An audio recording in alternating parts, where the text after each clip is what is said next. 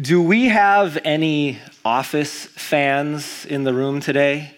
The T V show, The Office, any fans of it? All right, I see a hand. I, I knew there'd be some in the room uh, today. By no means is The Office the, the perfect show. Unfortunately, there are off-color themes and jokes in that show like so many others. But what I do know is that millions of people have enjoyed the, the T V show over the last number of years. And in one of the episodes, the main character, his name is Michael Scott. He's determined to prove that technology is not everything when it comes to business, specifically the paper business. And so he and his coworker, Dwight Schrute, they go about driving around Scranton, personally dropping off gift baskets to some of their customers. Well, Dwight and Michael are on their way to the Elmhurst Country Club, and the, the G P S that they're using tells them that they should turn right. And Dwight, he's pretty certain that it's not meaning an immediate right because, Michael, there is a lake right next to us. And yet Michael doesn't listen, and he has these uh, words that he shares. He says, "Dwight, the machine knows where it's going." And the next thing you hear is splash. And Dwight and Michael and the gift basket and the car are right in the lake. Now, when you or I are navigating the highway or navigating the roads in town, um, there are sometimes things we come across that surprise us, like unexpected traffic or a flat tire or a detour that we weren't expecting. And then when you're traveling on the road, there are things that you just expect that you'll come across, like a stop sign or a stoplight, or if your eyes are open, the lake that's right in front of you. As you might expect, in this series we're starting, we are not talking at all about how to navigate roads with your car. But instead, as the theme introduces, or the series theme says, we have, we're going to be focusing on this, how to navigate culture. How to navigate the, the culture that we live in. And when it comes to the American culture that we are interacting with and that we live in, it's definitely a, a very interesting time.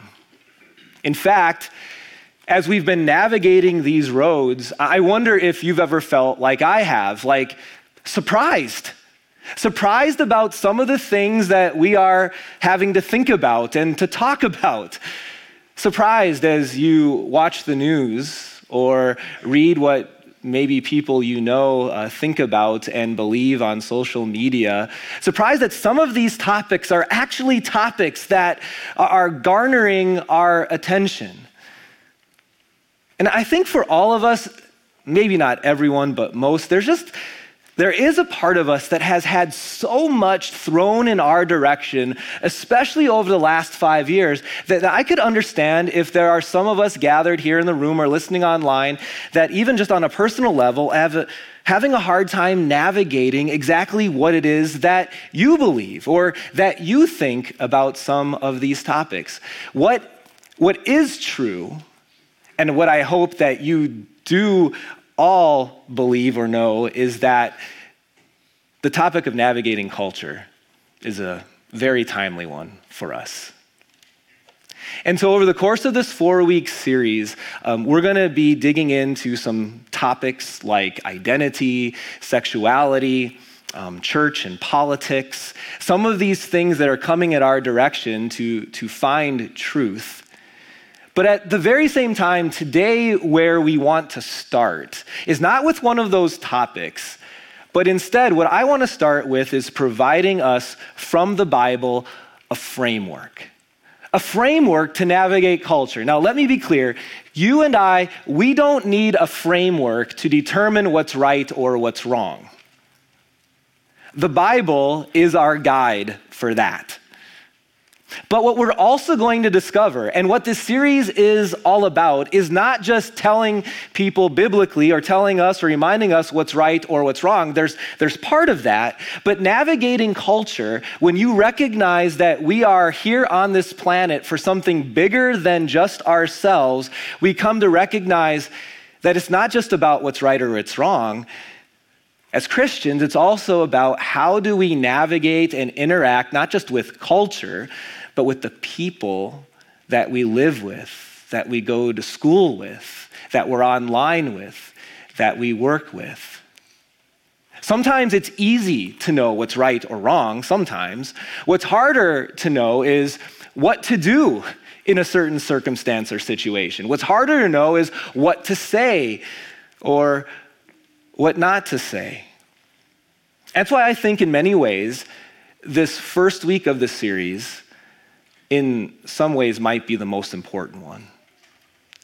Because I guarantee you ten years from now, some of the topics that we're navigating culturally in America will have changed.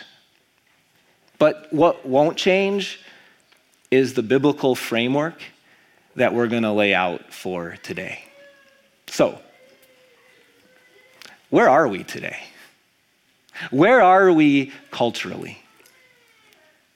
What are the, the things that are on people's hearts and minds? What are the things that we're navigating? Well, here's what's true.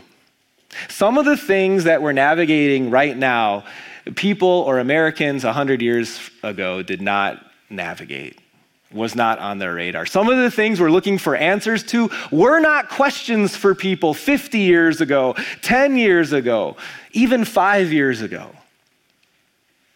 Like what? Well, here maybe are some of those questions. Things like, when does life begin?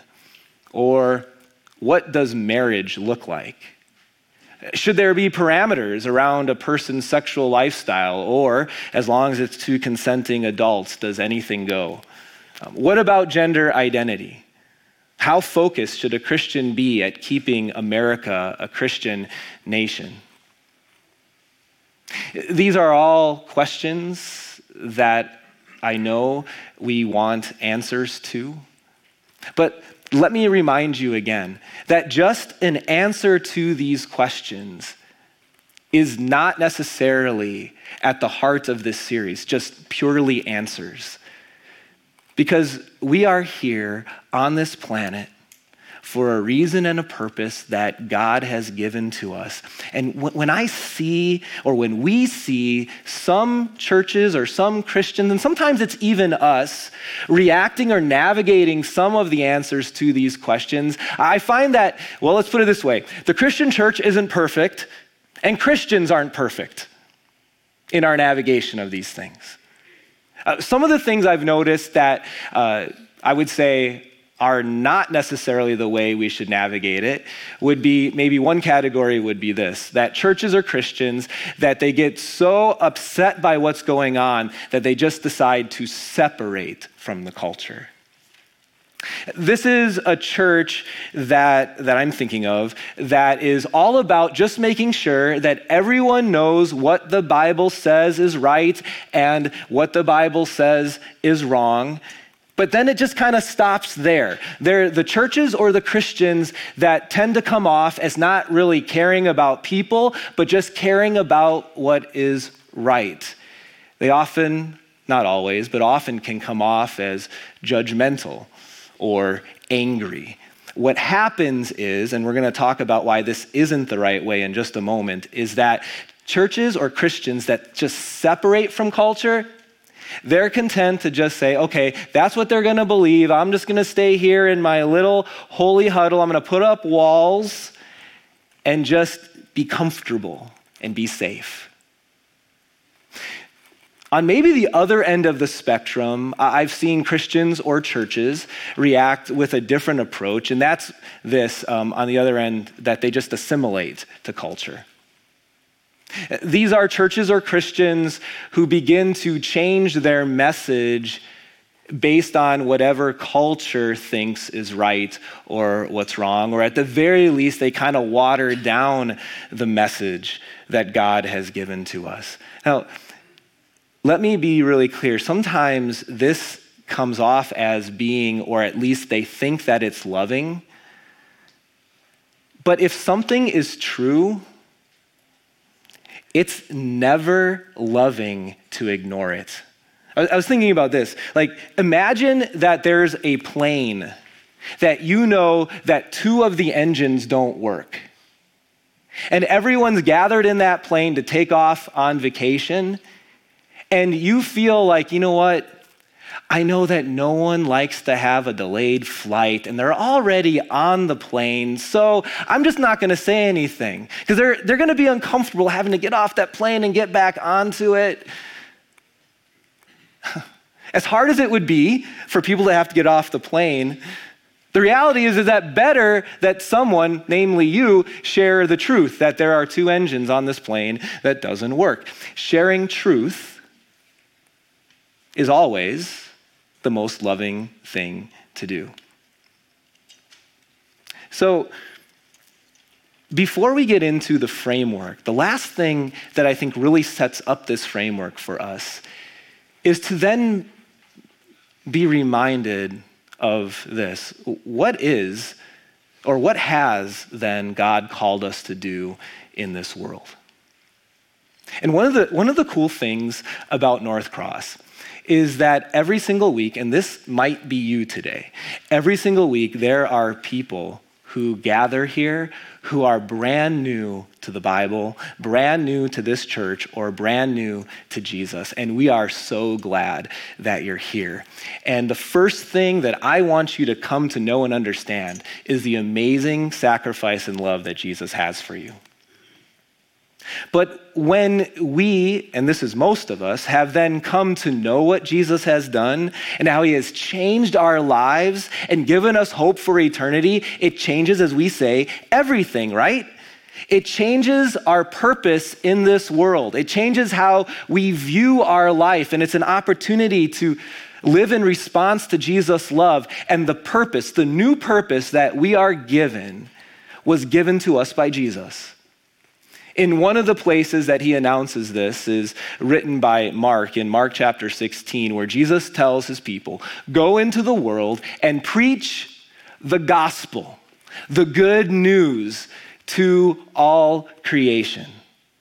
And so we have to understand that God has called us, if you're a Christian, if you follow Jesus, God has called us not just to get through life being as comfortable as possible and just surrounding ourselves with people who believe the same thing all the time, but instead we are called into the world to go and share the good news of the world with all creation, because there are people that don't know Jesus, increasingly so in our culture and in our world. So what does that look like as individuals? What does that look like as a church? What we say here at North Cross, and it's our first fill-in for today as well, we take that mission that Jesus has given to us and we say it this way, that our mission as a church, our mission as individuals is to lead people to Jesus.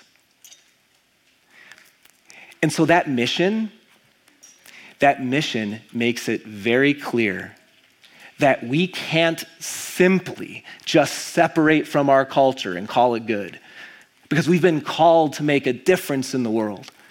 At the same time, we can't assimilate to the culture either, at least all of the, the different things, especially, of course, what I'm talking about is when they're in conflict with, with God's truth. We can't assimilate to the culture either. And so you know what would be helpful? A framework. Something to think about as we navigate that. And for that framework, we're going to turn to some verses uh, that were written at the beginning of John's biography of Jesus. Uh, most of you know John, this John at least, was one of Jesus' twelve disciples. He spent uh, three years with Jesus. He, he saw Jesus live. He saw Jesus die. He saw the resurrected Jesus. And then he, directed by God, wrote a biography of Jesus' life. And as he started out this biography in the very first chapter, he did not start with Jesus' birth in Bethlehem. He didn't start with John the Baptist or any other sort of historical type of event. Instead, he starts with some commentary. Before he writes about Jesus' life, he starts by explaining and describing how Jesus, this one I'm going to be writing about, this one I spent three years with, how he was different. We're going to look at some of those verses. Verse fourteen of John chapter one, he says, "The Word became flesh and made his dwelling among us." Now, I could preach an entire message on that word, the word, and what it means, logos in the Greek. But for our purposes today, what John is saying is that when you look at Jesus, and after spending three years with him, John is saying what became very clear is that God, the Word, became flesh, that Jesus was not a normal person, that he was a human being, but that he was also, also God. He continues, we've seen his glory, the glory of the one and only Son who came from the Father. And one of the things I'm, I was thinking about as, as I read these words from John is that word John said that he had seen his glory. And I thought about what God's glory most looked like in the Old Testament. And for centuries, when God's people, the Israelites, those who believed in, in Yahweh, the true God, when they thought about God, when they saw his glory, you know what the primary feeling was that they had? It was fear and awe. We had a whole series about this uh, not too long ago. And in the Old Testament, there was very much strategically by God, he, he wanted people to understand the difference between a sinful person and a holy God, and to grow in them an understanding that there needs to be something to bring that holy God and sinful people back together, to, to make a bridge over that chasm. But every time that people were in the presence of God, there tended to be fear and a covering of the eyes. And even in the temple, that, that room called the Holy of Holies, where God's special presence dwelt, if, if people went into that room, except for one day a year and after sacrifices were made, any other day of the year, you go into that room of God's special presence and that person would die. Because when it comes to the glory of God, the emphasis, and this is still true, but the emphasis was on the difference between a holy God and sinful people. And then, and then Jesus comes to earth.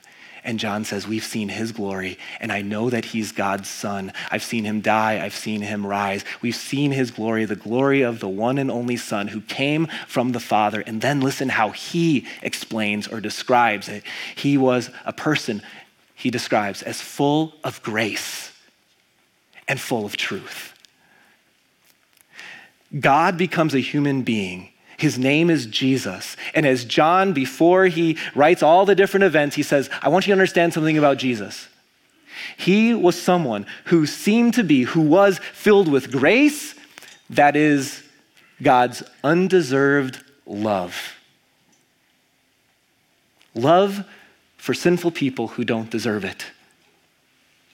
And he's also filled with truth. That is, that there is one truth. That there is right and there is wrong. That there is a way that people should think or live, I should say, and a way that people shouldn't live. And it's not up to our opinion. And there's a way to view the world, and there's a way not to view the world. And it's not up to what you think. And there's one way to get to the Father and to heaven and to be saved.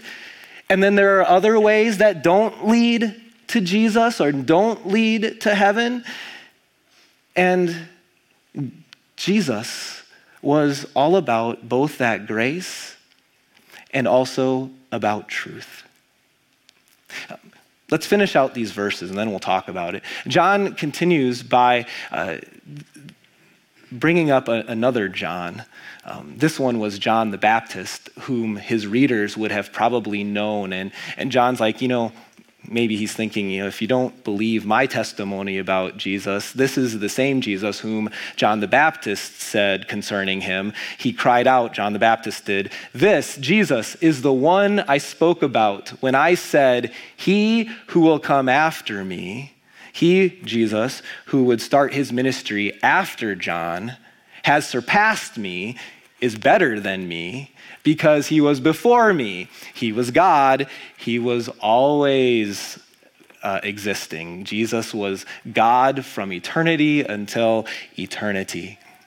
Verse sixteen, out of his fullness, we have all received grace in place of grace already given. And one of the things that struck me again is kind of that um, that contrast between Jesus, God, and what people would have thought about God in the Old Testament. Let's be clear.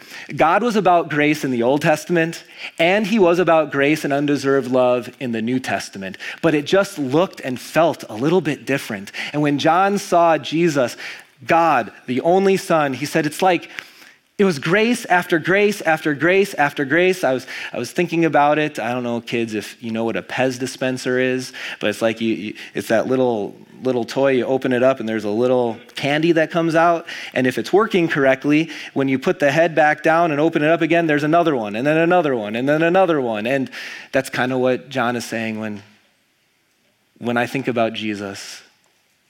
He was truth and grace, and there was grace after grace after grace, and then he concludes in this section this way. For the law, the directions for what is right and wrong in the Old Testament were given through Moses, and then grace and truth came through Jesus Christ. So as John thinks about this Jesus whom he spent three years with, as he thinks about one of the best ways to describe him and his ministry, said, you know, when I, I think of Jesus, our second fill-in, Jesus was full of grace, undeserved love is the definition of kairos, and truth. That there is a one way, and there is a right, and there is a wrong. And, and I wanna I wanna vet that out a little bit with you this morning, because all of this I think is going to help as we then try to navigate our culture. Um, when it comes to truth, think about Jesus and his ministry over those three years. Do you know what Jesus was always very willing to do? To share what's true. Never once did Jesus water down truth. God's truth is true, so the most loving thing to do is to share it. Um, in fact, in Jesus' Sermon on the Mount, uh, Jesus does this little comparison, and I'm going to read a couple of them in a second, where he talks about, you've heard it said, fill in the blank, but let me tell you, this is what God says is true. And what you're going to see is that Jesus isn't watering anything down. In fact, he's actually upping the ante a little bit. He's raising the bar. Let me give you a couple examples here. Matthew chapter five, part of Jesus' Sermon on the Mount. Jesus says, you've heard, because this was cultural, you've heard it was said that you shouldn't commit adultery. Everyone kind of understands that. People know that it's wrong to commit adultery, but I tell you that anyone who looks at a woman lustfully has already committed adultery with her in his heart. Do you think this is an easy message to hear? Upping that truth, or maybe better said, making sure people understood what was always already God's truth? Or a little bit later, you've heard that it was said, because this was cultural, love your neighbor and hate your enemy. That makes sense, doesn't it? In their culture. You're not going to love people who are uh, your enemy. But I tell you, because this is God's truth, love your enemies and pray for those who persecute you. Or, right before Jesus died in that upper room in Jerusalem, Jesus is super clear about the truth of forgiveness and salvation. And um, I would say if Jesus said this today, and he was a very uh, known person and it was in the news or something like that, I can just imagine the reaction. But this is truth. John chapter fourteen, Jesus says, I am the way and the truth and the life. and I'm filling in the blank a little bit here, there are not multiple ways to come to God. There are not multiple ways to be forgiven or to go to heaven. No one comes to the Father except through me. Do you think Jesus ever ruffled people's feathers? Do you think what he said ever hurt people's feelings? Absolutely. We have examples of it. The interesting thing is, most of the time, his truth, or many times at least, ruffled the, the feathers of uh, uh, the religious elite and things, but Jesus didn't care about that because truth needs to be shared. But at the very same time, what else did John say that Jesus was about when he looked at Jesus' life? That he was also about grace. That is, undeserved love. And when you think back to Jesus' ministry, you cannot read through the Gospels and not be amazed at Jesus' patience and his care and his love for the people of that culture, the people that he came to save. I remember this one time where Jesus had had a long day of ministering, and all he wanted to do was to rest. And yet people were bringing their sick and their paralyzed and their hurting. And Jesus, although in his true humanity tired, he decided to spend the entire day with these people, healing the sick and healing the hurting and the paralyzed. I think of the Samaritan woman at the well, whom Jesus, in his own mind, made a very specific appointment with her. He, he wanted to meet this woman. And culturally, to talk to a woman in public, to talk to a Samaritan woman as a Jewish person in public, to talk to a Samaritan woman who also had a very promiscuous lifestyle and background would have been unheard of for a religious person, for a rabbi. And yet there he is, listening to this woman, not in any way excusing her past, but letting her know that he loves her and that he has water for her that if she receives, she will never go thirsty again. Or how about Matthew? Ever heard of him? He, he's one of the twelve disciples. He also happened to be what before he became a disciple? Tax collector. Culture, the Jewish culture at least, did not look very kindly on tax collectors. And frankly, they were greedy and they did cheat people. But Jesus, he comes across Matthew. And not only is he willing to talk to Matthew, he says, hey, you want to be one of my twelve guys, one of my twelve disciples? Oh, and by the way, um, I'm kind of hungry. I'm going to come over to your house for lunch today. And Jesus didn't excuse Matthew's sin or Matthew's greed. But in grace, he was willing to spend time with him and even call him to be a disciple. And when the culture looked at this, at least the Pharisaical culture looked at it, they asked his disciples, why does your teacher eat with tax collectors and sinners? Why is, why is he doing this? It's not because he agreed with Matthew's lifestyle. It's because he knew Matthew needed a savior. And then, of course, Jesus showed the ultimate display of his grace by staying on this earth until that point that he chose the cross and chose to be crucified.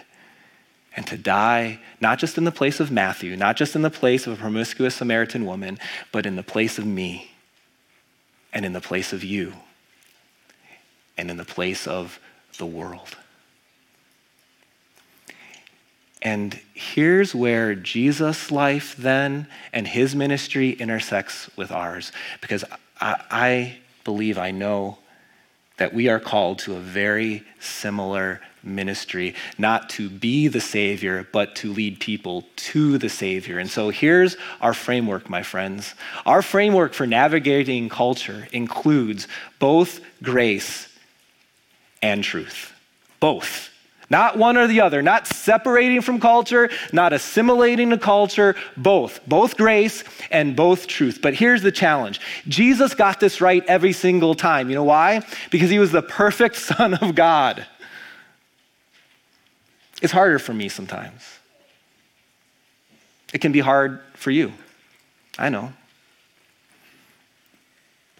And there's multiple reasons why it's hard.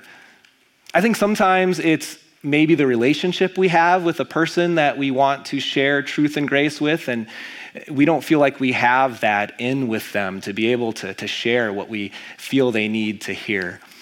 Sometimes it has to do with personality. You know, if you think back to the home you grew up in, I'm guessing one of your parents was grace and one of your parents was truth, right? You can just, you know, think to yourself which was which. And if you're a kid here in the room, tell mom and dad later, not right now. Which one are they? But we all have different personalities, right? And so some of us lean hard towards grace and some of us lean, lean hard towards truth, and they're not necessarily opposites, but in some ways, they're different emphases, aren't they? Grace and truth in, in some ways. And so when we try to apply this framework to our own lives, to the lives of the people around us, and, and to the ministry of this church, you know what's gonna create? It's gonna create some tension. I'm not telling you, we're not telling you in this series exactly what to do in every situation, but we're gonna share truth. And we're going to remind you of the importance of grace. And then we're going to have to pray. And we're going to have to be patient. And we're going to have to ask ourselves, what does it look like in this situation to lead people to Jesus? I think of a, a family that I knew growing up. And when their daughter grew to adulthood, she married a guy who um, eventually, as they got married, they both left the Christian church and joined a church that did not teach that Jesus was the Savior of the world. And how do you think her Christian parents felt about that? It wasn't easy. And so what they did was they continued to love her. They continued to try to have a relationship with her. They prayed thousands and thousands and thousands of prayers for her, I'm sure. But at the very same time that they loved her, they, they never gave her the impression that they were okay with that choice. And did it cause some challenges here and there? Absolutely. It probably would have been easier for them just to ignore it, but it was better that they didn't.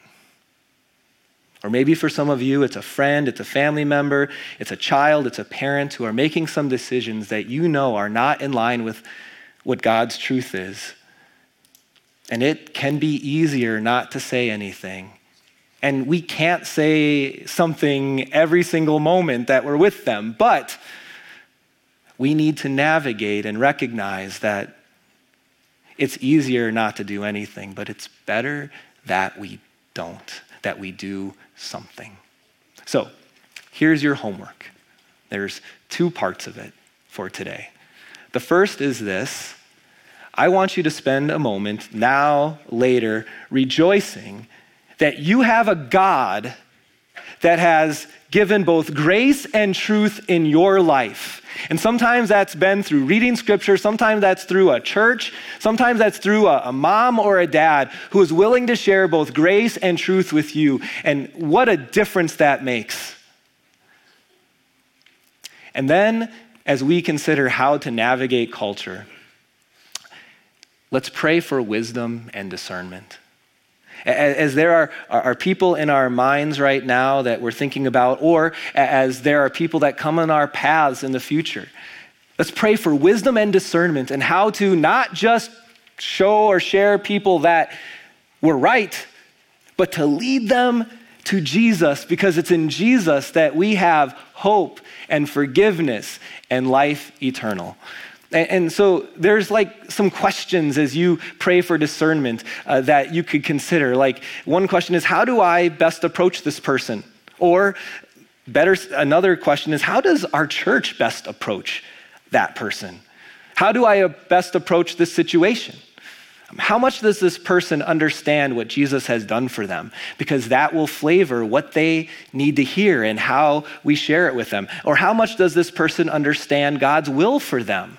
Because they may not know something that you know about God's truth. And honestly, we as a church have very much had to wrestle with that, that not everyone is coming in with the same background. And so we have to make sure that everyone is up to speed on both God's love for them and also God's will for them.